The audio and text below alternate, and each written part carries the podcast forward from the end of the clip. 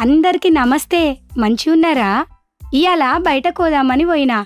అబ్బబ్బబ్బబ్బా ఏం ట్రాఫిక్? ఏం గజిబిజి మస్తు టెన్షన్ అయినా. ఒక్కనికి కూడా గింత ఓపిక లేదు. రెడ్ సిగ్నల్ నుంచి గ్రీన్ సిగ్నల్ పడేలోపు ఏ ముని పోయిందో కోట్ల వ్యాపారం. ఏం వెలుగబెడుతుండ్రో నిమిషం అన్నా ఆగరాయ్.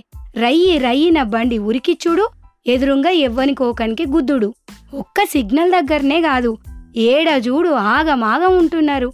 ఇక నా పెద్ద కొడుకైతేనా? నేను ఫోన్లో మాట్లాడుతుంటానా? బయట నుంచి ఫోన్ చేస్తాడు. వెయిటింగ్ అని వస్తుంది కదా. మళ్ళీ కొంచెం సేపటికి చేయొచ్చు కదా. వెంటనే వాళ్ళ డాడీకి ఫోన్ చేస్తాడు. అరే ఏంది డాడీ? మమ్మీ ఫోన్ ఎప్పుడు బిజీ వస్తుందని ఒకటే నసుకుడు. ఇక మా చిన్నోడైతేనా? గేములు డౌన్లోడ్ చేస్తాడు. బఫర్ అయితుంటే వానికి చెప్పలేని ఇసుగు. చీ ఇంటర్నెట్ ఎప్పుడు స్లోనే అంటాడు. ఇక మా చిన్నదేమన్నా తక్కువనా? ఎప్పుడన్నా ఔటర్ రింగ్ రోడ్డు మీదకి పోతామా?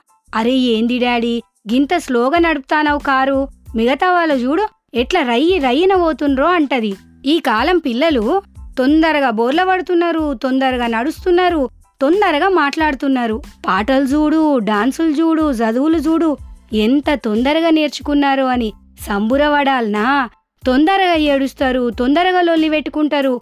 తొందరగా అలుగుతారని ఏడవాలనా? అర్థమే అయితలేదు. అయినా వీళ్ళనని ఏం లాభం? చదువులు కూడా గట్లనే వాడుబడ్డాయి. ఆటలు అట్లనే వాడుబడ్డాయి. అవతలోని నువ్వు సంపైన గెలవాలి అన్నట్టు. గా పబ్జీ గిబ్జీ ఏందేందో గేములు ఆడతారు. దానికి తోడు పెరగంగానే జాబులు కూడా అట్లనే కాలబడ్డాయి టార్గెట్లు ఎంత తొందరగా టార్గెట్ కథం చేస్తే అంత ఎక్కువ ఇన్సెంటివ్లు శాలరీలు. ప్రేమల వడుడు తొందరే. పెండ్లి చేసుకుంటూ తొందరే ఇడిపోవుడు కూడా తొందరే. ఇక ఓపికన్న మాట ఎక్కడిది టీవీ ఛానళ్ళు మార్చినట్టు ఇష్టాలు మార్చుకునుడు రిలేషన్లు మార్చుకునుడు. మా చిన్నప్పుడు మా నాయనమ్మ అంటుండే దేనికైనా ఓపికండాలే బిడ్డా ఓపికుంటే వరంగల్ పట్టణమేలొచ్చు అని. ఓ కథ కూడా చెప్పేది. వెనుకట ఒక పాత శివుని గుడి ఉండేదంట. అందులో వేల ఏండ్ల కిందడిది ఒక శివలింగం ఉండేనంట.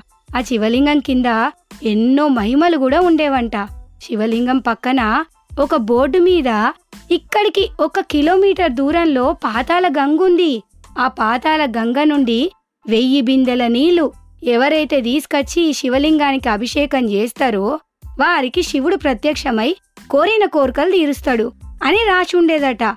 ఒక రోజు అక్కడికి పాపం జీవితంలో అన్ని కోల్పోయిన ఆయన వచ్చి ఆ బోర్డు చదివి సరేలే నీళ్ళు తెచ్చి అభిషేకం చేద్దాం. దేవుడు ప్రత్యక్షమైతే బాధలు తీరుస్తాడు కదా అనుకొని ఓ బిందె తీసుకొచ్చి పాతాల గంగకు పోయి నీళ్ళు తెచ్చి అభిషేకం షురువెట్టిండు ఒకటి రెండు పదకొండు ఇరవై ముప్పై యాభై వంద.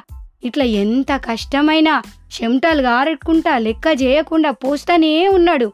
శివుడికై చూస్తూనే ఉన్నాడు. ఎంతసేపటికి దేవుడు ప్రత్యక్షమైతలేడు. అయినా పట్టుదలతో తొమ్మిది వందల తొంభై తొమ్మిది బిందెల నీళ్ళు పోషిండు. వెయ్యో బిందె మోసుకొచ్చి పట్టరాని కోపంతో ఇదంతా మోసం. దేవుళ్ళేడు గీవుళ్ళేడు. గింతేనా? ఇంతసేపు రాకుండా ఉంటాడా అని ఆ వెయ్యో బిందెను నీళ్ళతో సహా శివలింగంపై ఎత్తేసిండంట. వెంటనే శివుడు ప్రత్యక్షమై బిడ్డా గింతసేపు కష్టపడి మోసి ఆఖరి విందకు ఓపిక పట్టకుండా నా మీద ఎత్తేసినవు. ఒక్క నిమిషం ఓపిక పడితే నేను నీకు వరాలు ఇచ్చేటోణ్ణి కదా. అని చెప్పి మాయమైందట. ఇప్పుడు చెప్పుండ్రి ఓపిక అవసరమా లేదా? ఇది కథనే కావచ్చు కాని కష్టానికి తగ్గ ఫలితం వచ్చేదాకా కాస్త ఓపిక కావాలన్న విషయం మంచిగా చెప్పిండ్రు కదా. అందుకే ఆడపిల్లలకు మగపిల్లలకు పెద్దోళ్ళకు చిన్నోళ్ళకు అందరికీ చెప్తున్నా ఏదైనా పని చేసేటప్పుడు చేసినాకనో జర్రంత ఓపిక పట్టుండ్రి. చిటికెల నిర్ణయాలు తీసుకొని జిందగీలు బర్బాద్ చేసుకోకండ్రి. మీ అమ్మనైనలు చెప్పేది మీకు సోది లెక్క అనిపిస్తుంది. కాని వాళ్ళు అనుభవంతో చెప్తున్నారని తెలుసుకోండి. పుట్టుడు సచ్చుడు ఏది మన చేతిలో లేదు.